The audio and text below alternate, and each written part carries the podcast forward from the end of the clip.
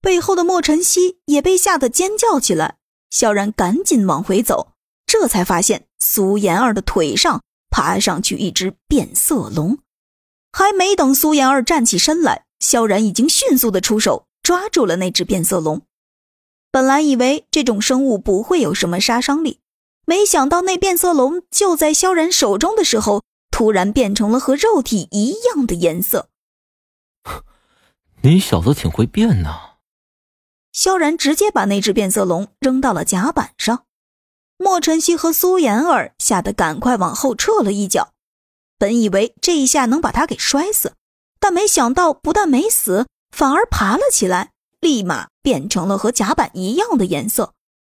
黑色的变色龙在黑色的甲板上来回窜动，十分容易混乱人的视觉。就算眼神如此犀利的萧然，都没能准确的确定变色龙的位置。但很快，变色龙开始对萧然发动了攻击。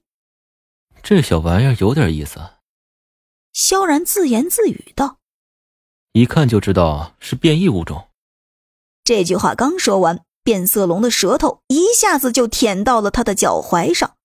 众所周知，变色龙在捕食的时候都是凭借它非常迅速的舌头，能以肉眼见不到的速度将猎物卷到自己的嘴里。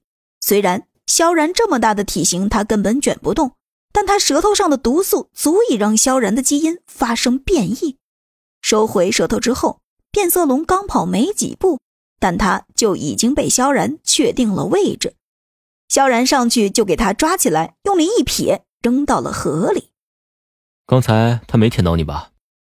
萧然走到苏妍儿身边问候着。昨晚哭了一晚的苏妍儿，现在眼睛通红，还肿了起来。见到萧然的第一个反应就是躲避，默不作声的走到了船舱里面去了。萧然啊，你呃好自为之吧。莫晨曦说了一句话，也略显无奈的跟了进去。